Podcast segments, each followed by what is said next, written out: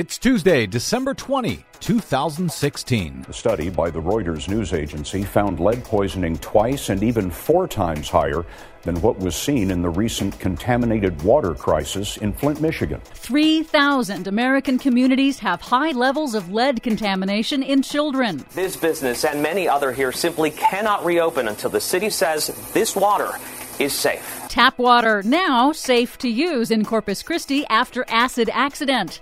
Interior Department races to protect drinking water from coal mining. Plus, don't get depressed, don't get upset, get organized, yeah. get to work. Scientists rally to protect scientific integrity and research in the coming Trump administration. All of that science and integrity straight ahead. From BradBlog.com, I'm Brad Friedman. And I'm Desi Doyen. Stand by for six minutes of independent green news, politics, analysis, and Snarky comment. Trump will nominate ExxonMobil CEO Rex Tillerson to be Secretary of State.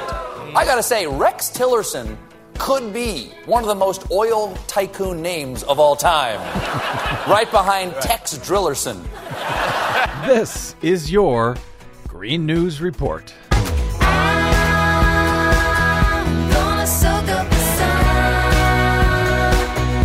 Okay, Desi Doyen, water, water everywhere, but uh, you can't drink any of it. It's all poison.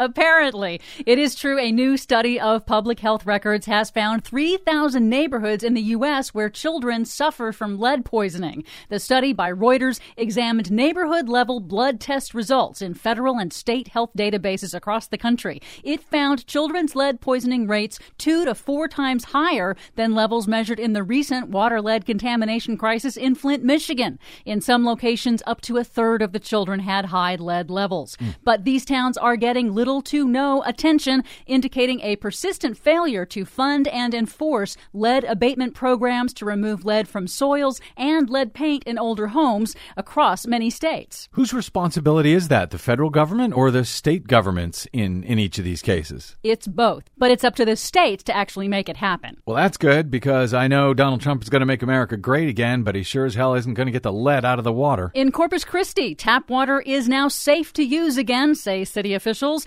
after they lifted a do not use order for the city's 300,000 residents and businesses. That happened after an asphalt manufacturer accidentally released a small amount of corrosive acid that may have entered the city's water system. Mm. The acid causes respiratory problems and chemical burns on contact. It's the second do not use order for Corpus Christi this year. The Obama administration Interior Department on Monday imposed new rules on coal mining near drinking water supplies. Eight years in the making, the stream buffer rule bans coal mining within 100 feet of streams. It prevents coal companies from permanently polluting thousands of miles of streams, and it affects mostly West Virginia, Ohio, and Pennsylvania. It also requires mining companies to restore the land to pre mining conditions. But the National Mining Association says it plans to fight those new standards in the new Trump administration. Well, of course they do. But naturally, you think, well, Trump is going to undo that. But the fact is, these rules, that one, eight years in the making, they take a long time to put in place and a long time to undo, do they not? Yes, it depends on what stage of the process it's in, but it can be overturned. And here I was trying to find something to be happy about. Thanks for nothing, Desi. Meanwhile, at the annual meeting of the American Geophysical Union in San Francisco last week, there's something to be happy about. Hundreds of climate and Earth system scientists also did something that scientists almost never do. They rallied for scientific integrity. Here's Georgia Tech professor Kim Cobb in a video posted by climatetruth.org. What we need right now is all of the scientists who care so deeply about their work, about facts and data and truth, to shake off the fear that holds them back, not thinking about it as a political problem, but thinking about it in defense of science. It was kind of amazing to see and good to see all of these scientists actually out there in the streets rallying. You're right, that is something we do not see very often. Yes, and U.S. scientists are now establishing backup databases to hold U.S. government scientific research from NASA, NOAA, and other crucial science agencies. While there's been no explicit threat from the incoming Trump administration to remove access to that data, Trump transition advisors have promised big budget cuts for NASA and those other science agencies. Mayors and governors in many states say they are also determined to protect scientific research and integrity.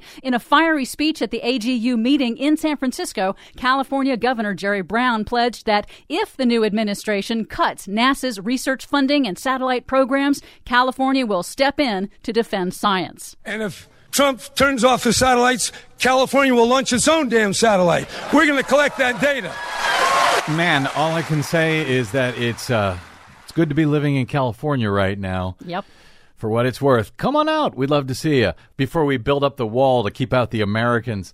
For much more on all of these reports and the ones we didn't get to today, check out our website at greennews.bradblog.com. Find us and follow us on the Facebooks and the Twitters at Green News Report.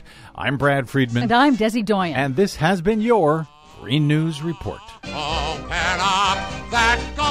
Gate, California, here I come.